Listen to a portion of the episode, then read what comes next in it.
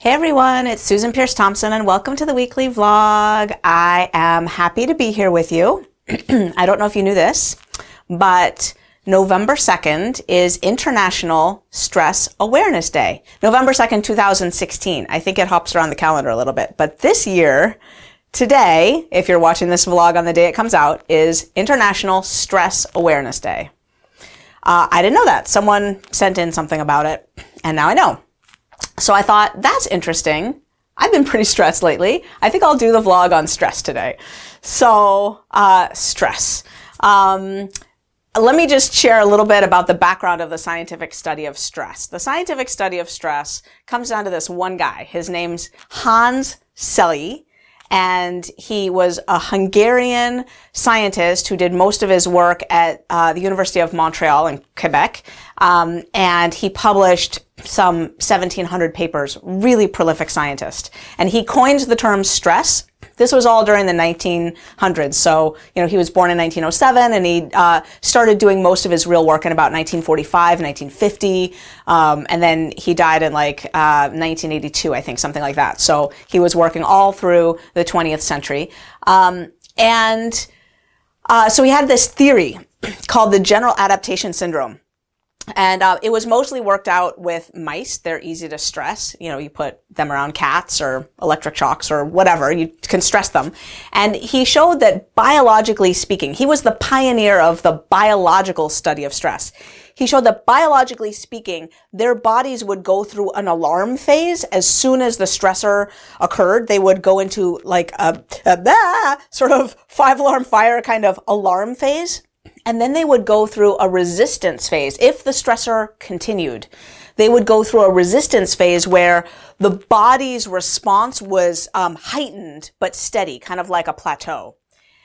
But then if the stressor continued, they would go into an exhaustion phase where the body kind of shut down. All those hormones of stress kind of fell away and the, and the mouse just kind of like, so alarm, resistance, exhaustion can kind of relate to that. That makes a lot of sense. Now, um, the challenge is that in today's environment, a lot of the stressors we face aren't necessarily acute stressors like um, a fire, you know, in our house. That's an acute stressor, um, or even um, a fire alarm going off in your building at work. That's an acute stressor. It's sort of a short-term um, thing with an endpoint.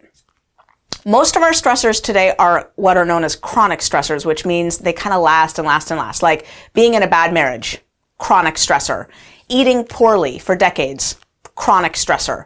Um, you know, not getting enough sleep in general for decades, chronic stressor. So, um, you know, we then see this, this resistance phase and then potentially exhaustion. Now, I was poking around on the internet about International Stress Awareness Day, and um, and I noticed some articles about it that I thought um, did sort of a band aid, you know, uh, press release kind of job of talking about stress. Like, hey, it's Stress Awareness Day, and so, you know, look around your environment and try to decrease your stress. Time to look at, you know, how could you spend International Awareness Day? Look around and see where you can pull stress out of your life and make your life, here's to a stress-free life. And I thought to myself, here's to a stress-free life. Like, what universe are they living in? Um, I'm not striving for a stress-free life. Um, what, what I would do in my psychology classes is when I would talk about stress and the value of stress, I would say, here's what, here's what a stress-free life looks like. And I would collapse on the floor like a sack of potatoes, like a sack of rice. Like, like who, who wants that? I don't want a stress-free life. Like everything that means anything in life is going to come with stress. You want a happy marriage? Welcome to stress. You want to have children? Welcome to stress. You want a meaningful career? Welcome to stress. You want to find a way to show up and give your gifts beautifully to the world?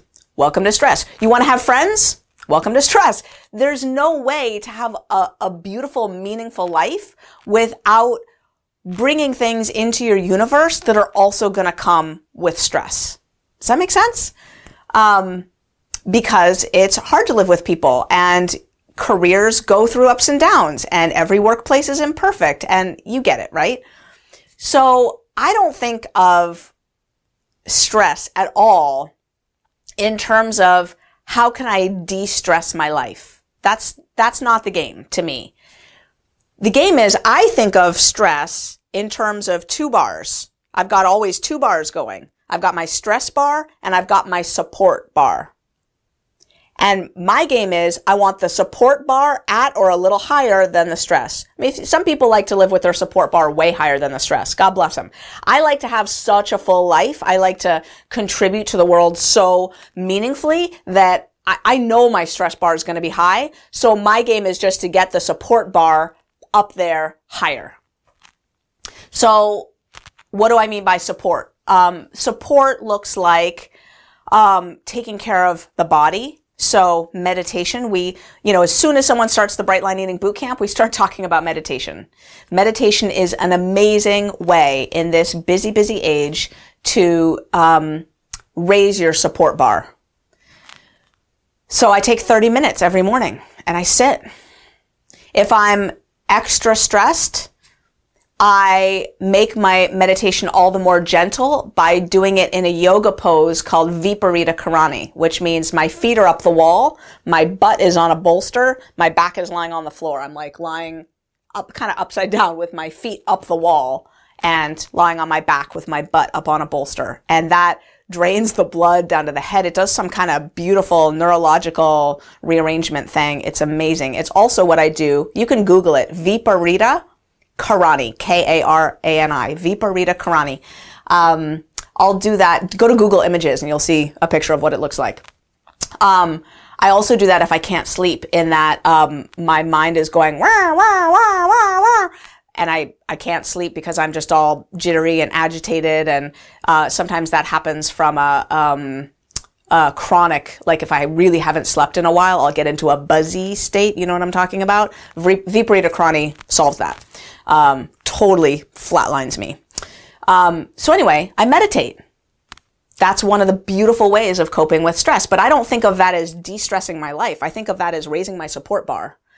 Um, social support. I think this is the biggest bang for the buck is people, friends, connection, community.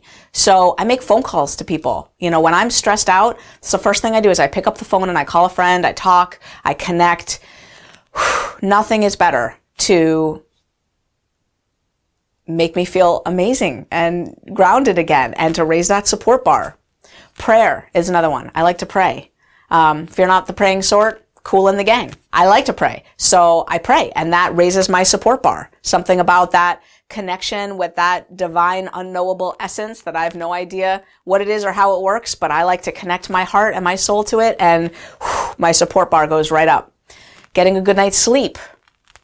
That's another one of the big boys. Some of these are big ones. Meditation, connection, sleep. Um, so oftentimes if I'm sleep deprived and I notice that I'm not doing very well in the head, I'll basically be, turn myself into a pillow seeking missile. Like my whole goal is just to get to bed as early as possible. And what I do is I stop listening to anything my head is telling me. I just say, okay, you have, you have no, um, say anymore in anything. Like you can keep telling me your, your smack, blah, blah, blah, blah, blah, but I'm not listening anymore. I'm just getting to bed early. That's all I'm doing because you are not helpful and I'm going to bed. Um, so uh, gratitude. That's another good one. Notice those are all the same things. Prayer, meditation, social support, gratitude, and then the last one is service. Those are all the things that replenish willpower too. They're the same things that raise your social support bar, your, or your general support bar. Um, so yeah, I do a gratitude list every night. Um, and then sometimes I'll think about gratitude on the fly. Sometimes when I'm making a phone call, one of my friends will bring up gratitude, like, "Hey, you sound kind of negative. Maybe think about what you're grateful for. And I'll go, oh, right. Thank you. Um, so, so that's what I mean by support. Now, let me talk about what this looks like in a bright line eating context because make no mistake about it, losing weight is stressful. And I mean on the body. Um, stressors in general have a physiological effect on the body. That was Hans Selye's big contribution to science is that stress is a biological thing. And since his time, we've learned more about the genetics of that. When someone is chronically stressed, what happens is at the genetic level, genes for inflammation are upregulated and genes for the immune system are downregulated. That's what stress does to the body. And that is why stress leads to heart disease. Stress leads to, it's amazing. If you go check out a health psychology textbook at some point and look at the chapter on stress. And as you flip through, you will find studies that people who are chronically stressed are more likely to get AIDS, are more likely to get asthma, are more likely to get ADD, are more likely, just about every psychological or physiological impairment or infirmity that we have discovered is exacerbated by stress. And we've learned that that has genetic origins, that stress upregulates uh, inflammation and downregulates immune functioning. So at the, at the genetic level. Um, so in general, you want to be aware that the stress that you're under affects the body, but here's the kicker. Here's the kicker. It's not the stress bar that does it. It's the difference between the stress and the support bar. So if your stress is up here and your support is down here, you're screwed. That's that's where the effect happens. That's where your genes start to work against you, start to weaken your immune system, start to increase inflammation. That's where the general adaptation syndrome kicks in. If someone has a high stress bar, but their support bar is up here, none of those bad effects happen. The deleterious biological effects of stress only occur if the stress is not managed well by enough support, enough recovery. So when, when people come into bright line eating and do the boot camp, for example, we know that we're putting them under stress because it's stressful to change habits and it's stressful to lose weight. The body perceives weight loss as a stressor. Just physiologically, just there's no way around that. The body thinks that you're, the body thinks that there's a famine happening. If you stop giving it the food you were giving it in the kind of quantities you were giving it, the body thinks that there's a famine happening and it goes into a stress response. Now, that's fine as long as your support is up here. So we start teaching people to meditate. We start inviting people to connect in our amazing, loving, supportive online support community we start teaching people to reach out and we tell people about bunny slippers. So bunny slippers is our is our mental vision of how we want people to walk through their day when they start bright line eating. We want you to put on bunny slippers in your mind, even if you have to go to work in high heels. Imagine that you're wearing bunny slippers because you can go through the busiest of days with an attitude of ease as if you're wearing bunny slippers. And believe me, I, I know what it's like to have busy days. You know I do. I totally relate to the busy, busy amongst us. I get it. And it's always possible to ease up amidst all that that needs to get done. It's always possible. So I want to share a couple of personal things around stress that I've had to do because, you know, when I coach people lately, if they're having a hard time with their bright lines and they're in this kind of cycle of they they recommit, they resume, and then they're breaking their bright lines, they're binging, and then they recommit, they resume, and then they're breaking their bright lines and they're binging and they're going around and around and around and around. When they start to tell me this, they're typically pretty distraught at this point and they're desperate and they really want off this hamster wheel. Um, I start to talk to them about the stress and the support bars. And they're like, oh yeah, stress, support. And I say, well, you got to get this one up. Maybe you can get this one down a little bit, but with our current society, like I'm not going to tell a single mom, you know, who's got to work to support her kids, oh yeah, lower your stress. As if she's doing something wrong by having a stressful life, right? What we can say is, all right, you're going to have to start to get your support up. And one of the best ways I have discovered in myself to do that is to just make bright line eating the priority. I don't know if you know this, but the etymological root of priority comes from one. The, the word priority doesn't have a plural. It means the most important thing. So you can't have priorities, technically. You can only have a priority. Make bright line eating that priority. And everything you do, think, does this support my recovery on bright line eating?